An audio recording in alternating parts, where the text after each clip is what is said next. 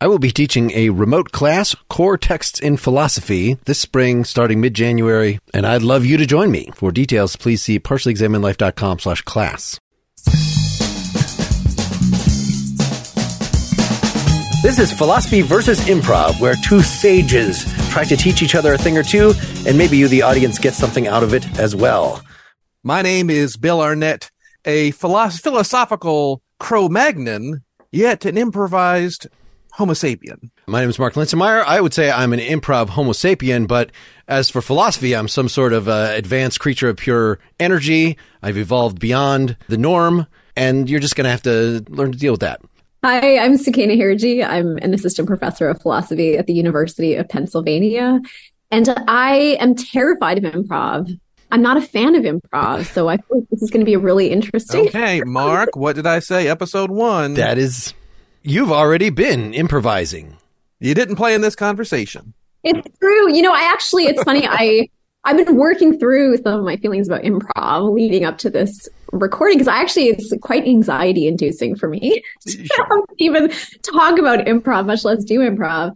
But I actually I listened to a couple of episodes. I've been sort of thinking about my feelings about improv, and I was actually teaching a class last week where I used improv as an example to mm. illustrate point. So I feel like you're already. Can you can you reproduce? can you reproduce something of what how you used improv as an example to no, teach actual so students? So I teach this um, an undergraduate course called the philosophy of love and sex. So it's sort of ethical issues around romantic relationships and sexual relationships. And we were talking about the limits of using the concept of consent to think about what makes sex good or ethical.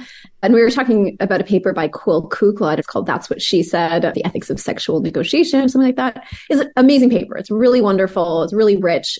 And in the paper, they're kind of theorizing modes of communication within sex that go beyond just sort of securing consent. And part of the idea for Quill is that sex is a kind of expression of our positive agency. It's a sort of like collaborative thing that we do together that we wouldn't be able to do in the same ways like apart. You can kind of see where I'm going.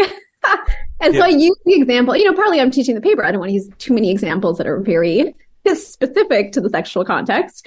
Um, and so I use the example of improv as something where I take it two people or more are engaged in a kind of like collaborative project together.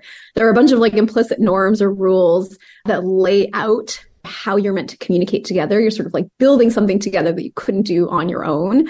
And you're bringing sort of like your unique personalities, perspectives into the conversation. And it, yeah, it's always a little bit different depending on the participant. So how does that, does that work? Uh, well, that's fantastic. And that means Mark, you and I are common law married at this point. I mean, I was thinking that this would be a good idea for a scene is that we are your students and you guide us through right now uh, this exercise that uh, we want to learn all about consent. Uh, you know, uh, Bill and I have been arguing about consent for so many years. Like, I think that when he kind of looks like with a, with a, looks just like he's terrified out of his mind, I think that's a maybe. I mean, but that's just my interpretation. I understand that I'm yeah, still learning. Yes, in this context, apparently. well, I think is, is, there any worry that I know this probably comes up in philosophy too, and we've to me, I think we may have talked about a, a little bit about this, Mark, about you don't want to give bad guys any ammunition. And I know when in the last decade or so, as this whole consent argument and positive consent, the bad guys were saying this will never work this is dumb because am I supposed to mid nakedness, mid hot and heavy intercourse, pull out a contract and have somebody sign it? My, my, yeah. you know, that's ridiculous.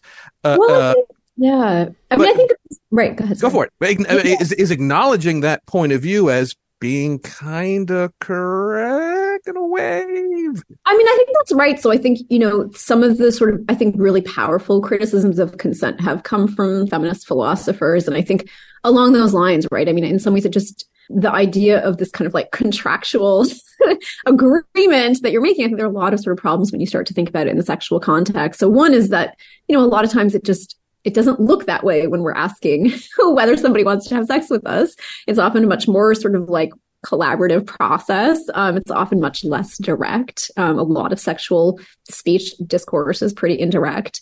And it often isn't in the form of one person requesting and then the other person sort of like agreeing or not agreeing. You know, you might worry that actually creates a kind of dynamic that's very common in heterosexual partnerships where, you know, it's sort of the man is in the position to be like requesting sex and the woman is is agreeing or not agreeing in a way where the woman doesn't maybe have the opportunity to express her own sexual agency.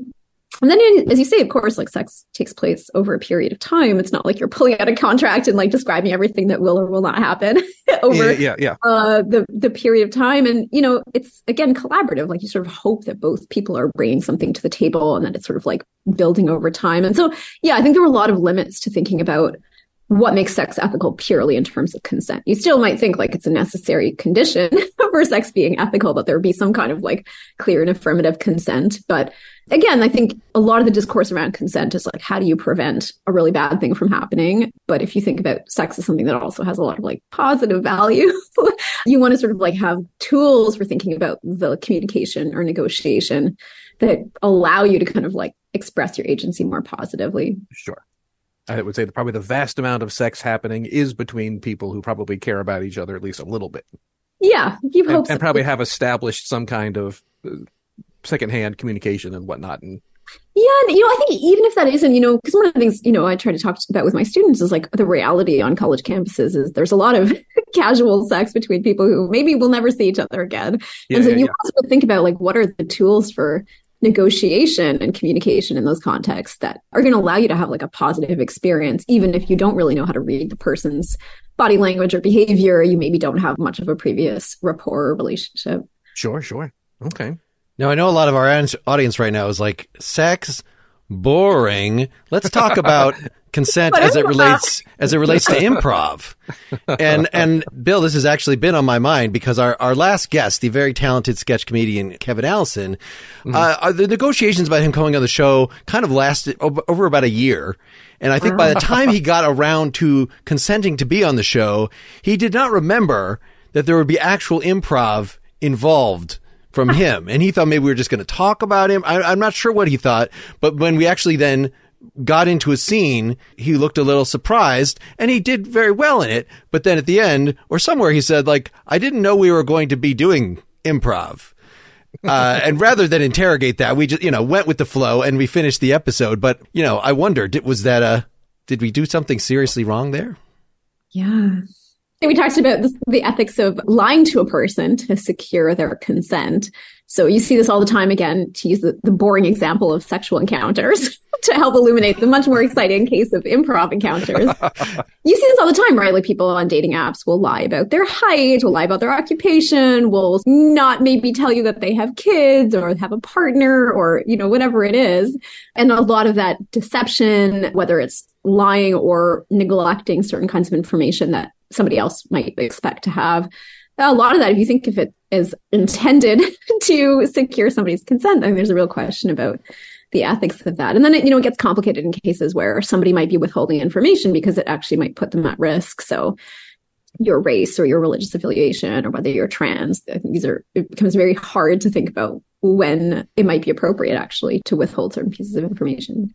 Yeah. I mean, just to, just to clarify, I did not lie to Kevin about the content of the show. It was Well, a misunderstanding, I think the perhaps.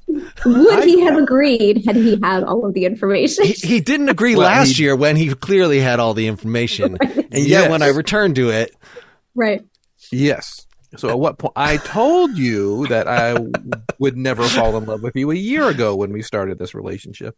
Yeah, we were. So so it's we- your fault uh, for spending all this time with me and letting a relationship develop. Don't you see?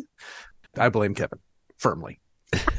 do we have plenty of things on the table now? Bill is a master in guiding apprehensive folks like yourself who are willingly engaging. You consent. We're going to do some improv. Okay, all right. deadline. to do some improv, and I suggested one way, which is basically make you still a teacher, which we've done to some philosophy professors. But but do you have a some other sneaky suggestion, Bill? Not sneaky, sorry. Creative suggestion. That's totally fine. And and again, improv comes in a lot of flavors these days, and it ain't just one thing, and it can be a lot of different things. In the same way, music. Hey, who loves music? Let's listen to music. Who, you know, it's like, well, what kind of music? You know, uh, what mood are we in right now, and what kind of music is good or bad for that mood? The same way improv can come in a lot of different flavors. I as just well. like all kinds of music, all kinds. No, that's a lie. Yeah, equal, all kinds equally. Doubt it. So maybe we, we can keep you as a teacher and just do some teacher things. In fact, um, I'm sorry, Professor, but I told Mark that I was going to do the graphics for our presentation.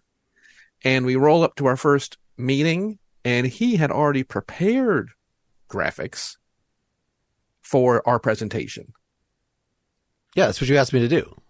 No, I said I would do it. I consented to allow you to produce the core material, and I would produce graphics around the core material.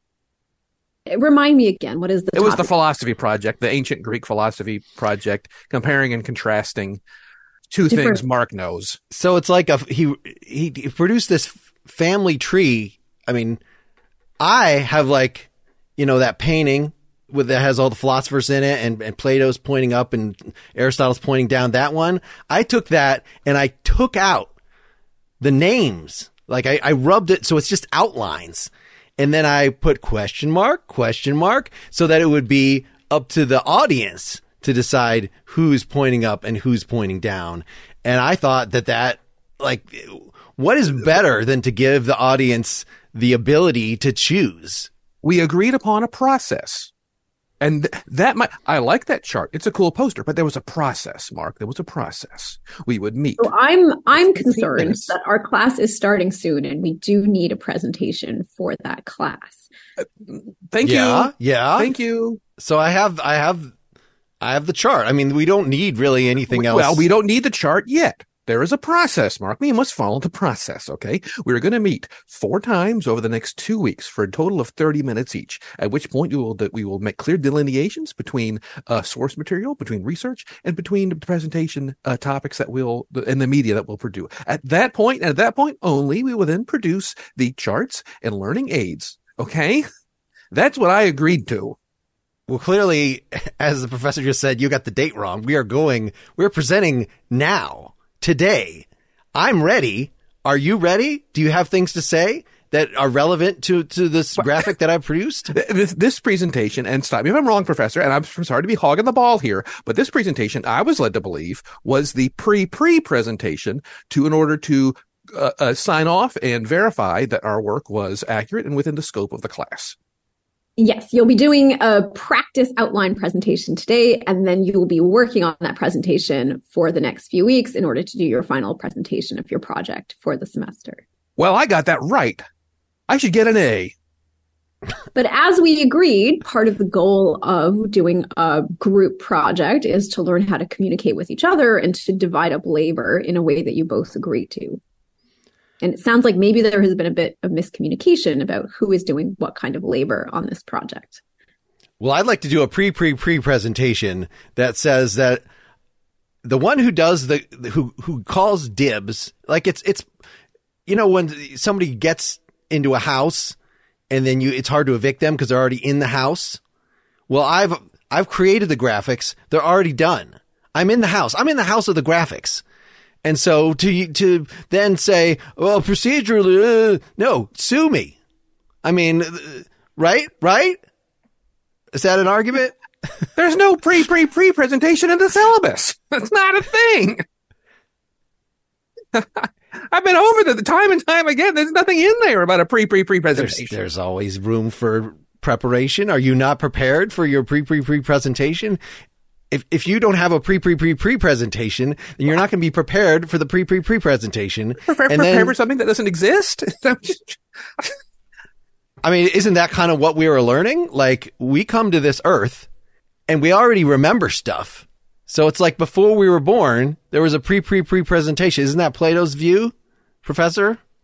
I, you know, I appreciate that you did listen to the lecture on the Meno, and I, I hear where you're coming from. You're referring to the view that all knowing is really just a kind of memory of things that we Mhm, knew in mhm. previous life. See, I'm not Yeah. sure. Have we covered I'm not that yet? sure how relevant that is to the current conversation. I think right now we have a kind of practical problem where we're trying to figure out how we can get the two of you into a place where you're able to present to the class a substantive project. And I think some of this discussion is not going to be helpful to getting to that place. I mean, there are a priori rules about presentations, among which is whoever does it, then it's done. And that's the part they get to have done because they did it already. And so the consent, it's easier to ask forgiveness. And in fact, it's the obligation of people to give forgiveness because you already did the work. You already I, look. I spent a lot of time doing these outlines with one of them pointing up and one of them pointing down. And there's even some figures on the outside that I guess are like Hume or something. I don't know. I we haven't gone to that, but that's that's what I wanted to work out a little more with you, Bill. And the time schedules aren't labor. The doodle and time spreadsheets aren't. I mean, that, That, was doesn't count as labor. that was helpful. Sure. I will let you do the chart, Mark. I will let you keep your precious chart if you will agree to the outline that I have presented for the next two weeks. Okay. And does that involve more? What are we going to actually pre- present? I mean, are we done? Is what Professor, what we've said to you, is this enough to tell you that we're on the right track, that we're, we're within the scope of the, the assignment? Clearly, we're very organized. Yes. Clearly. I feel a little concerned about what this presentation is going to look like. I think I would appreciate seeing an outline and maybe some slides just so that we can be assured Well, that you heard when I said we would be meeting for 30 minutes at a time, oh, four times over the next two weeks. We will then be proceeding to a production stage where we meet on the weekends, three hours I, before I don't, lunch, I don't four hours after lunch. This is okay? not necessary. And I'm- you're nervous? And you're nervous? I think we could just, I think we got, once you got a good graphic, you just wing it. Like I, clearly I understand. And I think from talking to you, you understand that Plato is the one pointing up and Aristotle is the one pointing down because like Aristotle is into the devil. I think I, I haven't gotten that far in studying why he's pointing down. I'm a little concerned about this project. I feel, you know, I'm hearing that there are two different ideas about what is, is going to take to make this project work. I also worry a little bit, uh, Mark, about some of what, uh, some of the lessons that you've drawn from this course. I think, um, you know, I appreciate that you're drawing on figures that we've talked about in the class, but um, I think maybe we need to have a conversation about exactly what Aristotle was committed to. Uh, So he, so it wasn't all about the devil. I think there was, you know, unfortunately no conversation about the devil in Aristotle. I, I did want to say that when you, uh, going over the syllabus, I see that there is a word count minimum and maximum but you know it, since part of it will be oral it, people have different reading speeds and some words take longer to pronounce than others so i felt it was a little inaccurate it was a little inaccurate And maybe uh, some guidance around that I, I, I don't want to.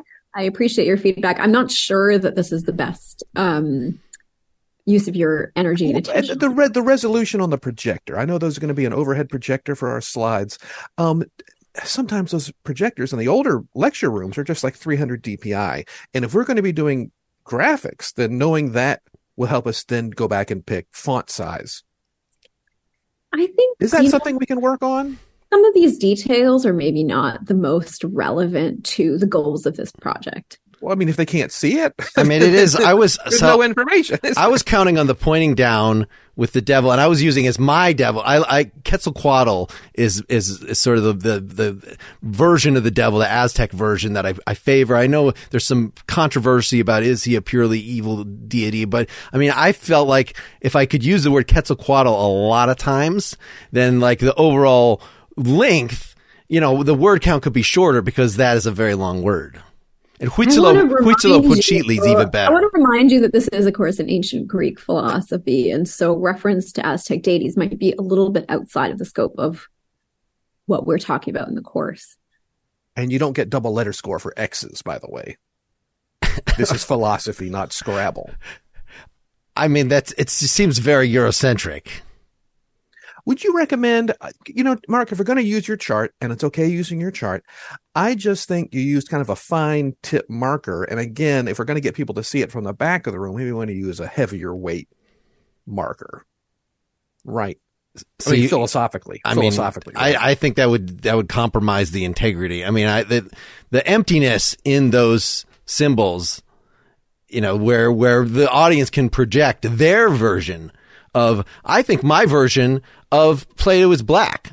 And I think that should be, you know, I think representation is a very big thing. And I think we should be able to show Plato and Aristotle and whichever uh, gods or, or, or devils they're pointing to, we should be able to do, you know, fill out with our own cultural baggage. As you know, I do think it's important for students to bring their own questions and concerns into these texts. But I do think there's there's a point where there's a risk where you might be actually misrepresenting what those scholars represented or what their views were. And I just want to caution against doing that. I think it's important. I really value you sort of um, bringing imagination and creativity to these texts, but I think we also want to make sure that we're sort of um, anchored in a discussion of what was really happening at the time and what these thinkers really thought. Well, I think I don't want to take up any more of your time, but it appears that we are well on the way to getting this uh, comparative philosophy, Greek philosophy project done. I, we've shown you our work so far, and yes, we're pretty much done. I mean, I, I think we're. Let's just sign off on it. Let's just just. Can you just give us the A right now? Uh, Once you, I carefully review the project, I will get back to you with your grade. Sure, but I mean this this this pre pre presentation. This is this is everything is acceptable. Clearly, there is a path forward, and um, you know, results will occur and they'll be presented, you know, but the path is clear. Bill, Bill is very under uh, uncomfortable unless he gets really, really firm uh, consent that like that he's on the right path. Um, you know, it's okay if you don't mean it. Just just say yes. Is there anything missing from our presentation that you would like to have seen? I think, you know, I haven't seen very much of it yet. So I well, do. You have. There's nothing left to show. This is it. This is, this is so far, this is what we have. What would you say is missing from this comparative philosophy course of the primary Greek philosophers? I think I'm looking for a little bit more accuracy. Um, I'm looking for maybe a couple more slides with some information. Give me a number of slides and I will get that number correct. Boom. There's your accuracy yeah, we can just, we can duplicate the one that I have and then we can like write different things in it. So like one says Plato on one side and Aristotle on the other side and the other one we switch them. So you're like, wait a second. Does Plato also point down? Is he also into the devil? What kind of music is he into? I hear that like he says certain modes of music are are allowable in the Republic. Certain modes of music should be kept out of the Republic. We assumed that he wanted the heavy metal out, but maybe he actually he wanted it in. It's it's thought provoking. People people will uh, respond to that. I again, I appreciate the sort of enthusiasm that you're bringing to this project. I think these are really interesting questions from Plato about what exactly what exactly he was worried about when it comes to music and what sorts of music he would be most worried about in mm-hmm, the city. Mm-hmm. I worry that the slide you're presenting maybe doesn't communicate all of the relevant information. It doesn't cite the relevant texts. Um, you're not okay. giving students enough to work so with. You would actually like to see us put Plato's thoughts and ideas onto the slides. I, you know, I think that would actually present his philosophy. I do think that that was how I laid out the the project. Yes, that's something we can certainly work. I mean, as long as it fits in the dialogue bubble, I you know we got to be able to boil something down to, uh, I don't know, you can fit maybe uh, twenty five characters there. That that probably you can sum up either their philosophies about, over the course like of that. a number of slides. Yeah, like which like we still are waiting to hear from you. How many slides? Like like crew, and then we can have uh you know the, the, the doing the little uh, devil ears thing by one of them. Ears. I mean, is that, is that the horns? horns? Okay, ears and horns. Fine. You're gonna you're gonna pick at the details. Philosophy, like it's the broad strokes that matter, right? That's the that's you know up versus down. That's what I've gotten out yeah, of the course so far. I do want to remind you that there is no mention of the devil in Aristotle or Plato, and so I do worry that mentioning the devil in your presentation might be a little bit confusing. Maybe mm. we can discuss that during our third meeting. Mark. All right. Perfect. Perfect. All right, but we do know we need some like Dokken or something playing during the presentation. That's that's what I've gotten out of today. What's missing is the soundtrack, and I'm I'm calling dibs on that. Yeah, we'll stop right there. All right. We'll stop right there. Yay. We'll we'll let you go. we'll set you free. Join us today during the Jeep Celebration event. Right now, get 20% below MSRP for an average of 15178 under MSRP on the purchase of a 2023 Jeep Grand Cherokee Overland 4xE or Summit 4xE. Not compatible with lease offers or with any other consumer incentive offers. 15,178 average based on 20% below average MSRP from all 2023 Grand Cherokee Overland 4xE and Summit 4xE models in dealer stock. Residency restrictions apply. Take retail delivery from dealer stock by 4 1. Jeep is a registered trademark. Boy, I very much enjoyed your very calm, politically conscious. Uh, No, this is giving me some teacher anxiety. feel free to cut loose. Yes, Feel free to let how- you can you can be the bad guy. You can be the you can, you can be the anti you if that helps you. How, do you have any? Do you have w- without outing any students as morons? Are there any pr- stories that you can refer? Like, how patient do you have to be with your? Probably not to that level. Yeah, I mean, yeah, I think, you know, in that context, I would probably be, um, you know, it, it's very, so, I mean, part of what's hard about improv, right, is like, for me, is, is inhabiting a different personality or character than the one I have. And so in this scene, you know, part of what I'm asking myself is like, how much, info, like, how well do I know these students? Do I know their background? Do I know how they've done in the course so far? Like, where exactly has the miscommunication happened? Because typically, I think if students are, you know, in that sort of situation where they're very confused about a project, like I think it's my fault. Like I have done something wrong. I have failed to communicate the details of the presentation or the details of like the substance of the course in a way that has helped them. So in that sort of situation, I would be wary of being too hard or critical on the students because I would sort of think the problem is ultimately something that I've yeah, yeah, yeah, yeah. So that's definitely uh, the, the people who are react out and people who react in are probably uh, Yeah. uh, two groups of people. We've all probably Yeah. met each of them in our lives. Yeah, yeah. do, I mean, just generally, I do try to be quite patient with students. And I think there's a way of being patient where you can still be pretty demanding and hold them to pretty Sure. high standards. But I think it's, you know, it involves building a lot of trust over the course of a semester. So yeah, it's, it's interesting to sort of like hop into a scene where you don't really know where you are in your relationship with the student. Yes. But the, the idea I was going to say, everything you just said about how do I know these people and that how that then determines how you treat them. Yeah. And I think that's something that is very true in life and is usually, I'm going to say it, a good habit of improvisers to do, uh, uh, uh, to worry less about the, the situation as it sits is just is pretty basic. It's pretty simple, teacher and students and whatnot. But what's really going on more deeply is this interaction between the people. Uh, and to hear you say it's just like, oh yeah, I want to know who these kids are. Are they are these good kids? Do they already have a safe A? You know, and are they just being needy, Right. or Yeah, are yeah, they yeah. like, you have driven me crazy all semester, and now you're here with this? You know, it's just like, and that's a very different situation, a very different scenario. So Definitely. it was it was good of you to be thinking like, yeah, how how we how I understand these people is how I'm going to treat them, and and and uh, the idea that a first date is very different than a third date is very different than I've been married. We've been married for ten years, and we just go to a restaurant and eat in silence. You know, uh, well, I, I mean, it's it's one of the things that's interesting about improv. Again, like I just it's something that I've never really thought about until you know this podcast. But just the amount of sort of trust that you need to have in the people that you're you're you're engaged in this sort of thing with, which again, I think it actually is like one of the reasons why I probably find it hard like to to trust people I don't know or sort of like immediately engage in a kind of creative or collaborative project with people where yeah, you don't know much about their yeah who they are. Well, and there's yes, their sensibilities. Am I right. am I in in making fun of diversity or whatever the hell was going on Yeah, there? Like, yeah. how yeah. how mean spirited is that? Is this Right. Is this, yeah, yeah, yeah, yeah. What, yeah, can we have what am I signed up? It's, what am I signed up for here? Uh, Yeah. Yeah. Uh, well, clearly, uh, we were we were getting at Bill. You probably the philosophy lesson just rolled was was clear as day through that. slapping me in the face. we're concerned about moral agency, of course. And in this case, I think it did come through in sort of is ignorance an excuse?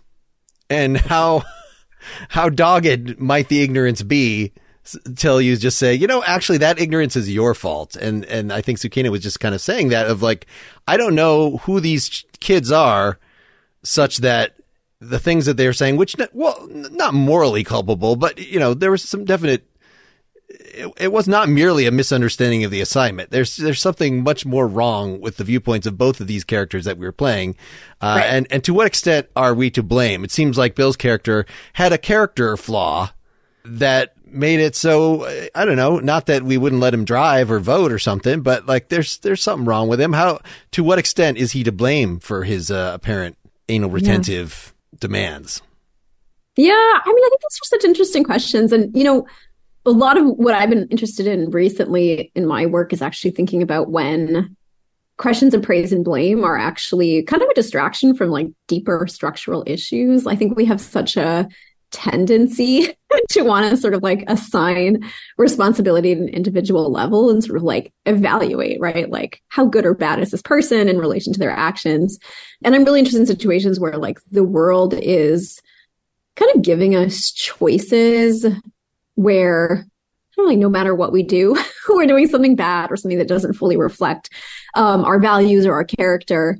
And in those situations, I think it's just a really interesting question of like, you know, it's not to say that there isn't some useful question to ask about can we blame the person? Can we praise the person? But sometimes I'm just interested in whether there are other questions that we can ask that maybe are getting more to the heart of uh, what's going on in those situations. Yeah, yeah talking about this whole you know, ignorance thing, it's probably pretty clear that something like willful ignorance is yeah oh is never a good thing. But yeah. is there even like I don't even want to go into that area. You know, there's one thing to be like willful ignorance kind of implies mm-hmm. that someone knows the truth and is choosing to hide it. But what about the whole ignorance of like I, I have just haven't ever been ex- I don't say I've never been exposed to something or have led a life that has sheltered me from certain things. Is that ignorance different than, well, I just didn't read the assignment ignorance, you know? Yeah. Is, is there passive ignorance? you know, is there? Well, uh, let, let, me let me fill that out with just an example: ignorance of philosophy. That I feel like a lot of people are just like, I'm just not a philosophy person. Yeah. But wait, yeah. you you're you're already doing philosophy. Yeah. Yeah, yeah, yeah. I mean, because there's a kind of ignorance that you think is sort of like negligence, right? Like there is information to be had, and you're aware that there is there are resources that you could uh, yeah. go to, but you're sort of not interested. Maybe it's willful again, as you say, because you don't actually want to have more information mm-hmm. that you already have, because that would maybe require you to change your beliefs or change your behavior. Um, but then, as you say, there's this other kind of ignorance, which is just sort of like not being acquainted with the relevant resources, the relevant knowledge. So, you know, you see this with issues around diversity, right? If you're not exposed to certain kinds of viewpoints or maybe certain kinds of people, uh, you might, yeah, not be able to have your beliefs challenged. Uh, you might sort of exist in a kind of echo chamber or, um, yeah, in a kind of sure. set of worldviews that, yeah, are limiting. Yeah, I guess that also then leads us to, well, what, what should the you know are, are you smarter than a fifth grader what should the basic knowledge of our culture and society be and we can we can agree that Canada is the country north of America. That's, that's a good one. But then when it yes, comes to, I mean, it depends on your point go. of view. I mean, they're north for you, maybe, but yeah, I think America's south of Canada. But the idea of like, well, what should I know about other cultures, and what is considered? Well, that's just baseline. You should know that as an American, and what is like, well, that's actually specialty knowledge, or that's you should know that as a child. And I think, I don't know, maybe some of what we're getting Oh, I, I, hate saying culture wars. I hate that expression. But maybe some of this, what we're getting is almost a fight to be like, well, this needs to be baseline stuff as opposed to specialty knowledge. Yeah. I mean, I think there's that question. And there's also just, you know, like I, I'm so influenced by reading ancient philosophers. So I think about Socrates, right? Where the kind of like classic Socratic claim to knowledge is the one thing that he knows that other people don't is his own ignorance. And so when you're thinking about like what do people need to know, I you know, I'm inclined to say like start with probably the fact that you probably don't know as much as you think you do. And just because you've sort of absorbed a set of beliefs or worldviews from the culture around you uh, doesn't give you sort of shouldn't give you confidence that uh, what you've been led to believe is true. And so, you know, for me as a philosophy pro- professor, I'm less interested in my students coming away with certain like bodies of knowledge. I'm much more interested in them really subjecting their own beliefs and commitments to critical scrutiny. Because I think once you sort of know how to do that, I think that's really a kind of powerful epistemic tool, right? You just you yeah. kind of gone through the process of uncovering some false beliefs and maybe sort of seeing the incoherence between different things that you think or value. And once you sort of inhabit that kind of epistemic humility, then it's less about what you know than just about like how confident are you going to be in in where you're at. Yeah. yeah. Yeah. I think it's easy to look at, well, let's make a list of right and wrong and that there's the list and we're done. Uh, and I think, well, that should, that sure would be nice. That sure would be nice. Exactly. Uh, and I mean, yeah, I've been thinking about that a lot recently, right? Because there's, you know, a lot going on in the world and a lot of sort of like conversation about the kind of ethics or, uh, yeah. you know, the, the moral status of different claims. And I think, again, it's, I think it's really a mistake to think our job as educators, as moral philosophers, is to tell students what's right and wrong. I think our job is to teach students how to think critically and to like have deep, sustained disagreement with people and to come out of that questioning their own deeply held commitments. Now, at least for kids today, which I've been very out of touch with since I have not yeah. taught college students for 20 plus years, is it more of an issue that they are dogmatic and need to be talked out of their firm ideas about what's right and wrong? Or is it more that a skepticism, a humility actually is too rife in the culture such that I don't have any opinions because again, that's Whatever, just kind man. of like what, and I think that's some of some of what my character was doing were like, I want to make decisions based on what is going to be the easiest way to finish this assignment. So it's more uh, laziness and trying to get them actually engaged and to have some beliefs, you know, yeah. some relevant beliefs to the class. Which yeah. of those is more of an issue? I wonder if it de- depends, you know, on the culture of the campus that you're at. I've been really, honestly, very surprised and impressed by how strongly held our students' moral mm. commitments are. And I've really seen that in the last few months. The students have been very politically active. They've been very sort of vocal about their political commitments. And even when I don't agree with what they're saying, I'm sort of impressed that like at the age that they're at, they're very connected to like the world outside of them, to the communities outside of them. And they've been very sort of willing to take a stand on issues, even when I think, you know, in some ways, the message from the administration has been like encouraging them to maybe be a little less strong and, and vocal in their opinions. I do think, yeah, I think, you know, young people, I don't see them as being apathetic. And, you know, I think sometimes they actually are a little too dogmatic. Mm, okay. and I think this is you know, part of the issue with like social media and kind of increased polarization is there's a sort of like, there's this idea, I think, that there's a set of beliefs that you're supposed to have and you're supposed to like hold them very strongly and like criticize anybody or cancel anybody who doesn't have those views. So I do worry a little bit about that with young people, partly because I think they're seeing it modeled in, you know, in, in grown-ups.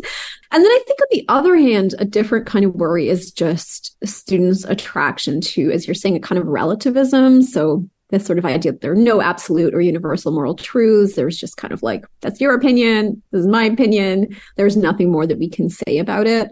And so, you know, my orientation as a professor is to try and like disabuse them of this kind of like very superficial relativism. I think like, you know, there are very sophisticated forms of relativism that if a student wants to adopt, I'm comfortable with that. But I think trying to sort of untangle why they're attracted to a position where there are no objective moral truths, I think often, honestly, it comes from a place of them being worried about being too judgmental or critical of other people. And I, think that's a good impulse to have. I think a lot of the history of philosophy sort of erred on the side of being like very kind of imperialist about our sort of moral beliefs in ways that have not always been constructive.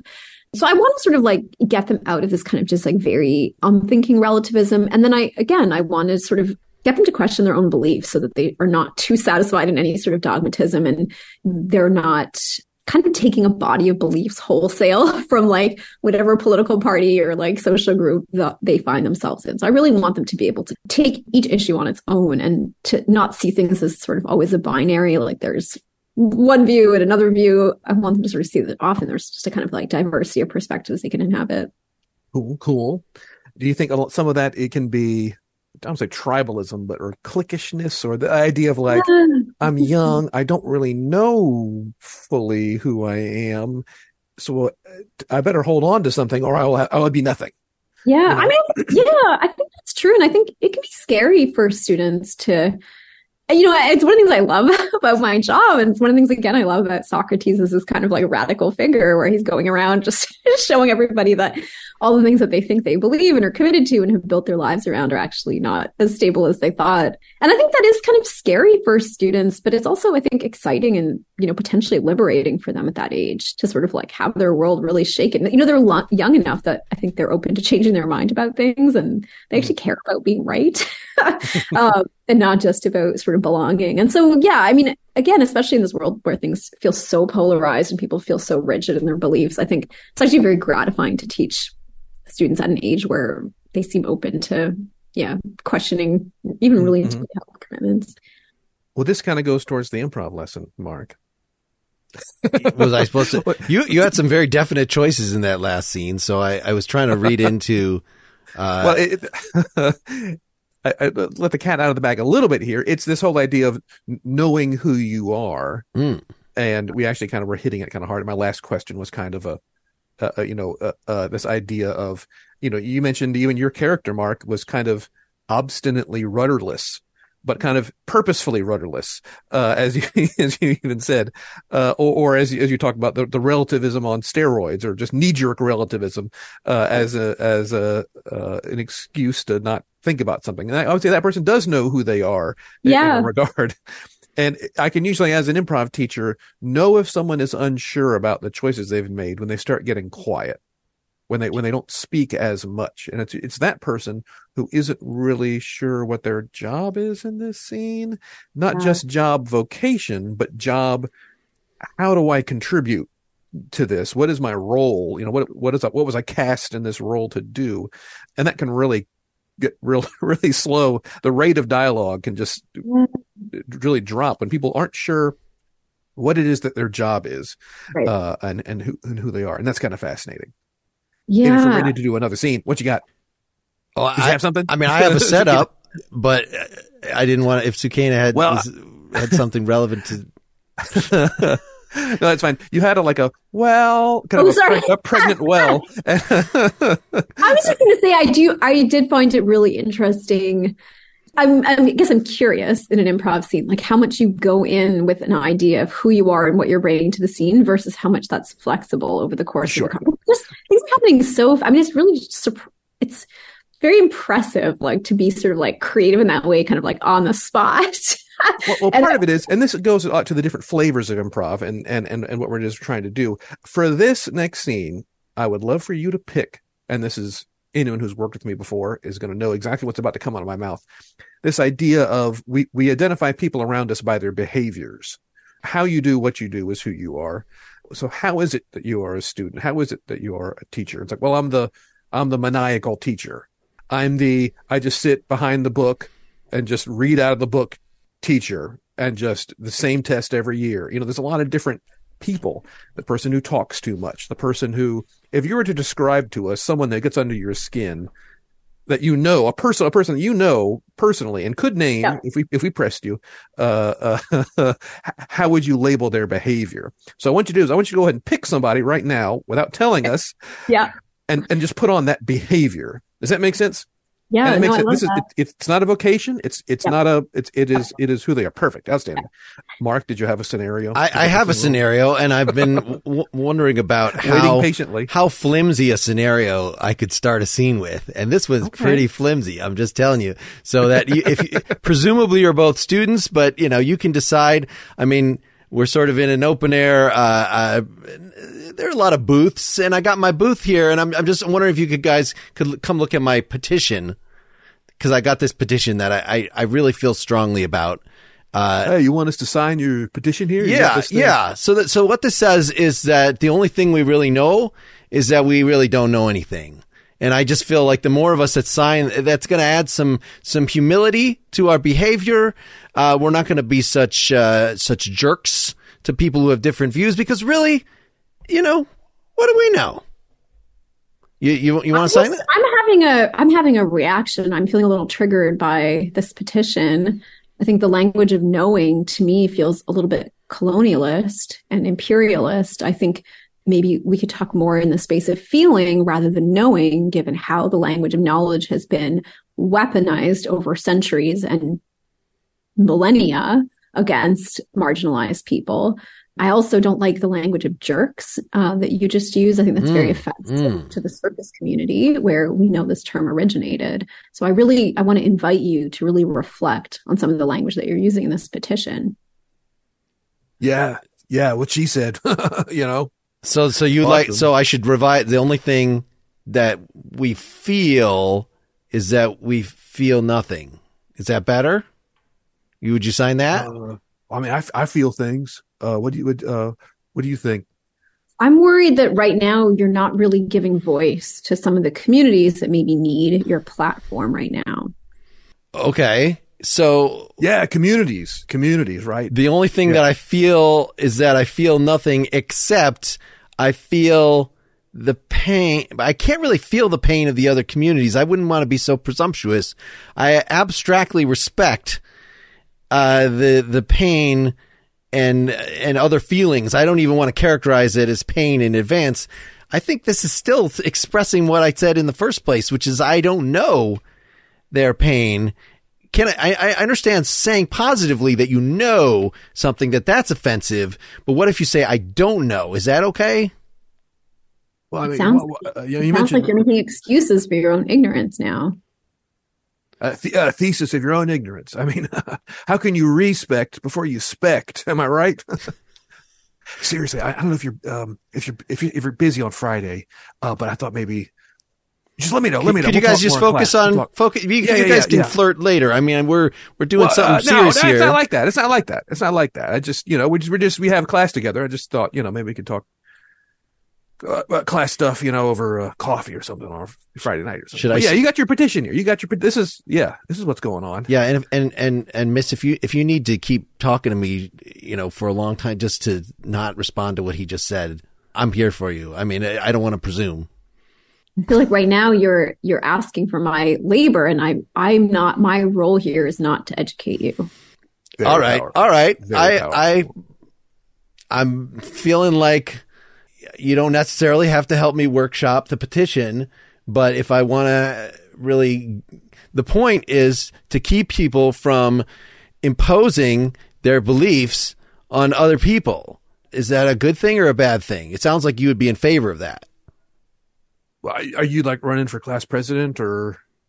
No, I'm just like- trying to make a difference in this world. I don't have any pretensions to an official position. In fact, I think official positions, I don't want to say bullshit because I, that's probably offensive toward bulls. Cows.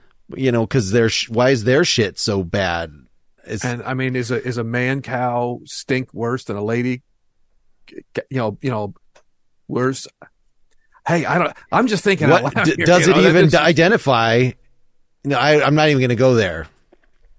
I It just, feel like this petition, you know, you're you're you're you're claiming to be an ally for for disempowered groups, but you're not really being honest about your own identities and your privilege in this. You haven't talked about your positionality as a white man in this space.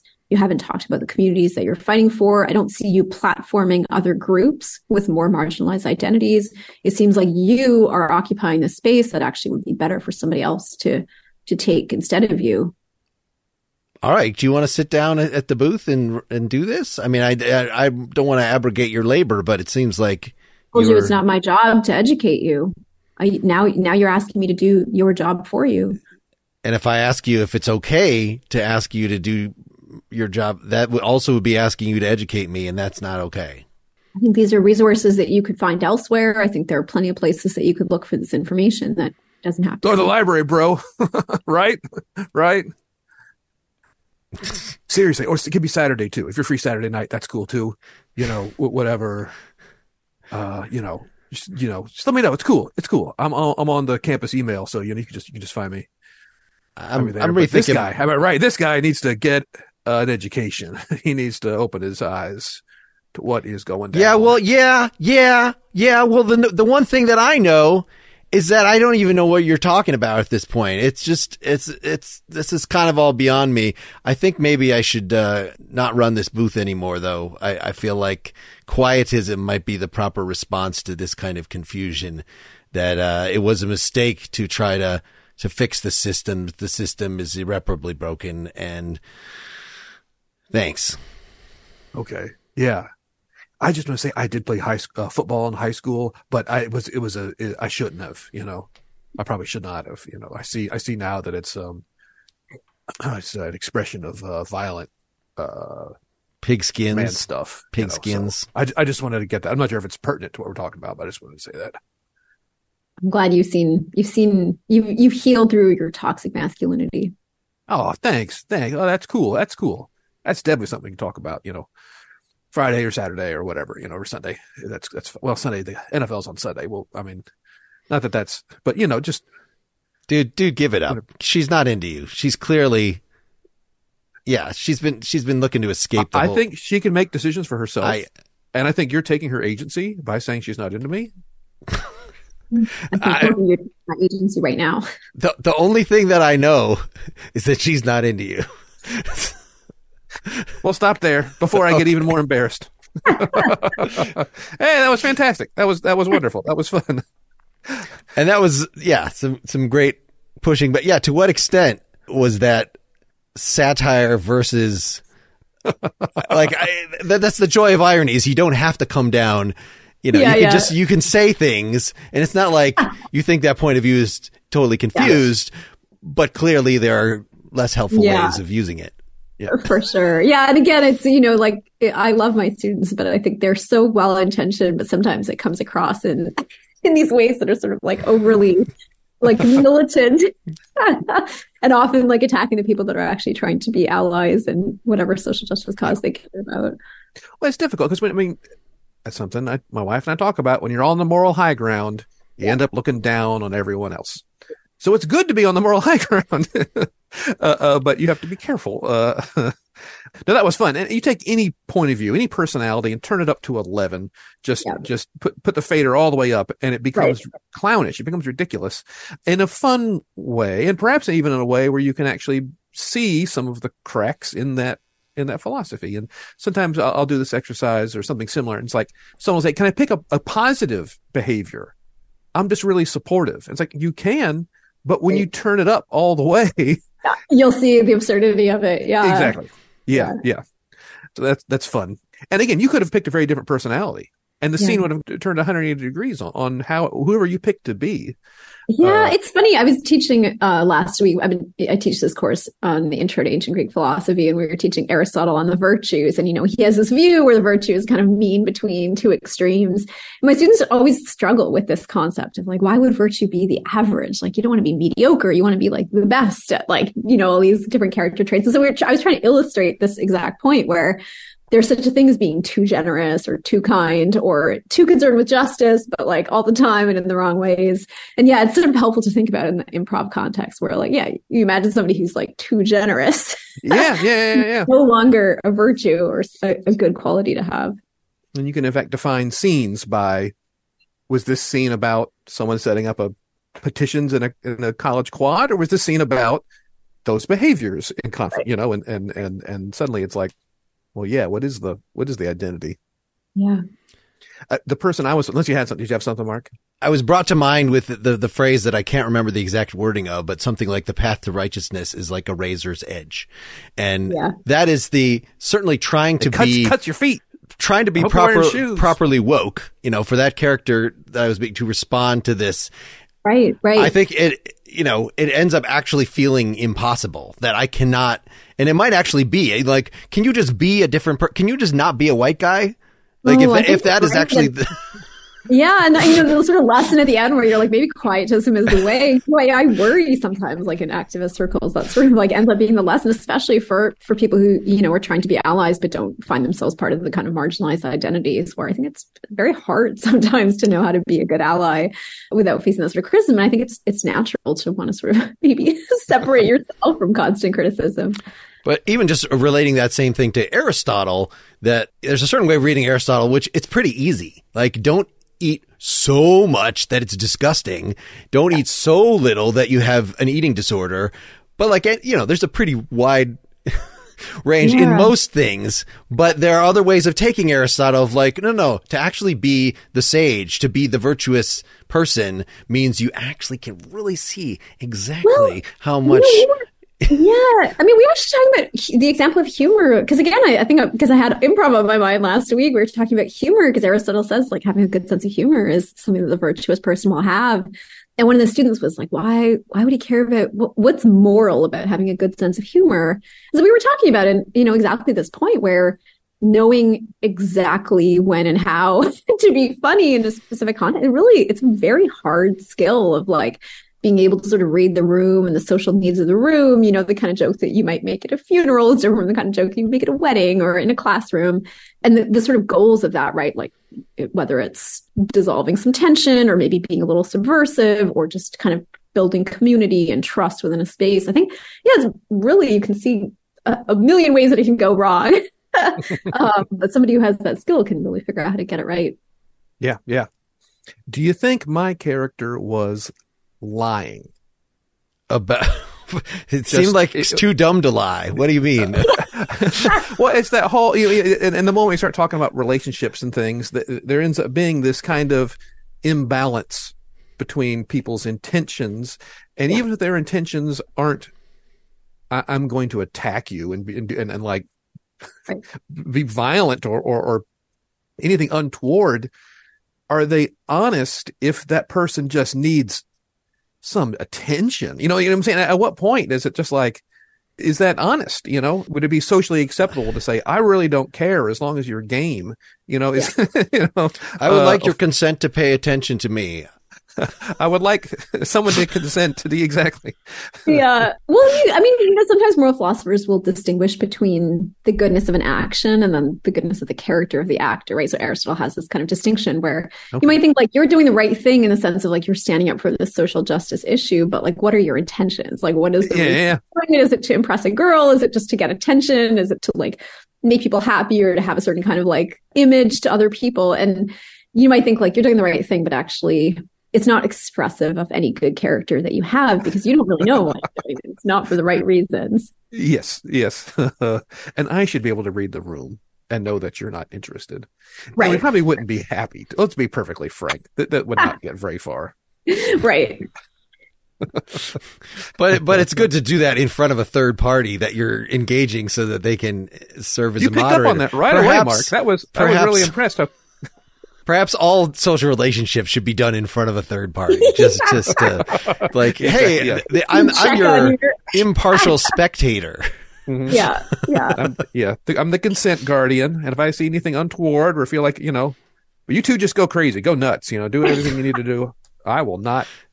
I am bound, duty bound to not repeat anything I saw here. But, but I, will judge you. I will. Yeah, exactly. if I think someone's, yeah. So you don't have to worry about you know, any signed contracts or positive affirmative consent. I'll just judge by your actions. By the yeah. way the two you carry on, I'll just judge. So Can I brought we, a, a six or a beer if that's okay. I'm just going to sit back in the corner here and just observe. Can we can we finish the I like circle? that guy. Mark, we found something. we, we, we found the con- the consent person. Are you kidding? There we go. Outside of an improv scene, we found an improv character. that is, to bring it back to moral agency, you were saying, Sukaina, how uh, there's so many more interesting things. And I think we've been yeah. getting at the thicket of the, the, usual response to agency questions is it's the society. It's what's yeah, there. Yeah, but we're, I mean, we're kind of getting at that it's not as simple as just well, look what a bad home life and school system. Like, you know, we've all had fine schools, but we have very complicated things to navigate. And so right. gauging where the person is at, just like you were saying, where are these students at? How experienced are they? What, what level of ignorance should I expect? Seems much yeah. more interesting than like, is it your fault or not? Like, yeah. That, is that gonna, the, yeah. What are the options, right, in that situation? Because I think about that a lot in these kinds of situations where, you know, like, for example, like in the social justice setting that we were doing, where, you know, the Bill character is kind of like hitting on the like social justice warriors. Like, what are your options in that kind of situation? Like, are you going to like reject this person publicly when they're actually like supporting the cause that you care about? Uh, are you going to like have a very uncomfortable conversation in the middle of a different uncomfortable conversation? Are you going to like, play along because it's like easier in that situation? I think these are the kind of calculations that we make all the time. And, and maybe there's a piece of you that wouldn't mind some mindless, no strings attached. that, that would be a character choice. Not one that was pursued in the context yeah, yeah. of this scene. And you need to be okay with that, Bill. You need to be okay with that. Uh, I, so I'll call. Is that, yeah, yeah, yeah. yeah.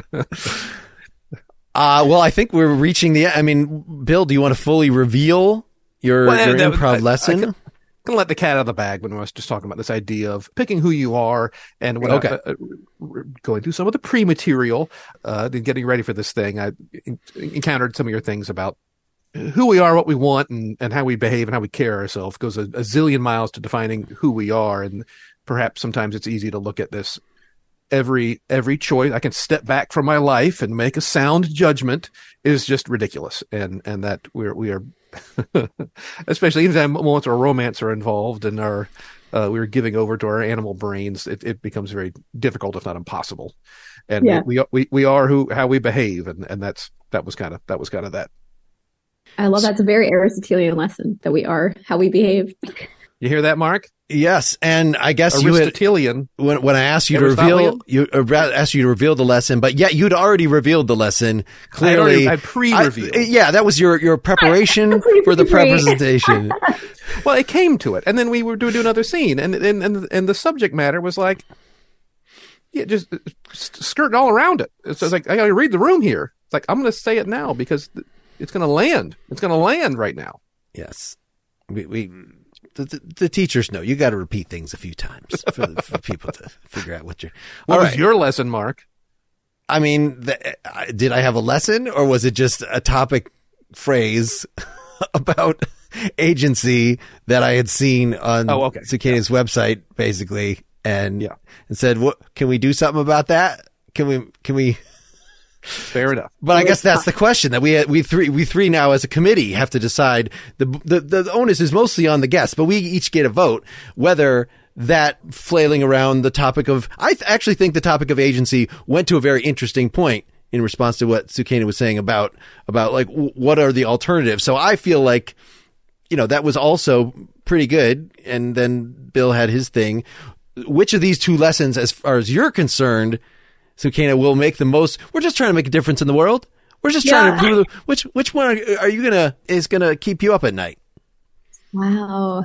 You know, I, I really like this idea that we kind of are how we behave again, because I, you know, I read so much Aristotle. I like the idea that we, you know, our actions sort of reveal our character, but then our, the way that we act over time also shapes that character over time. I think she just improved your lesson, Bill. I think that's a philosophical spin on it. I think. Uh, hmm. Do you improv win, Bill? Do you, do you Yes, improv disagree? won. Improv all right, all right, improv all right. Improv won. That's what happened. I did like the agency stuff, and I did like having those discussions, and it is nice. What I've enjoyed very much, Mark, about the, this whole process and whatnot, and and especially the philosophy guests, is this notion of like we should be able to step back and leave ourselves out a little bit with some humility and some patience, and to be able to put our own stuff to the side, and that that has been cool for me. And this was definitely a topic that could have easily gotten uh gotten uh, a little nasty so it was it was cool to do that so half point to philosophy Well, We'll take it. I suspect I am grateful to both of you for for coming today. I won't say I know it, but it's it's a theory that I'm playing with. okay okay Well, thank you guys so much. I actually learned a lot about improv. well this was super fun thanks thanks for being on and best of luck as you wind down the semester All right. Take care, guys. Bye, listeners. bye-bye Happy holidays from all your friends at Philosophy versus Improv, which I guess is just Bill and me. Unless you want to count Chicky, which you probably shouldn't count Chicky. Maybe you don't even know who Chicky is, but if you go look at my Facebook page or the Ask Chicky YouTube channel, there has been more Chicky activity going around, so you can watch out for that. But this podcast is located at philosophyimprov.com. We hope that you are subscribed directly to it, even if you're hearing these episodes on the Partially Examined Life feed. You'll hear the episodes sooner. Now I also push for supporters at patreon.com slash philosophy improv. And earlier this week, Bill and I recorded what will be eventually episode 70 for this podcast, but it was very holiday themed. So I went ahead and put the video on the Patreon page, open to you, anyone, the public. You don't have to pay. Though if you do pay, you'd get the version of this episode with the post game and the same for most of our other episodes. I'll say it again. That is patreon.com slash philosophy improv. Thank you. And to all of you, please survive this holiday season. That's all I ask.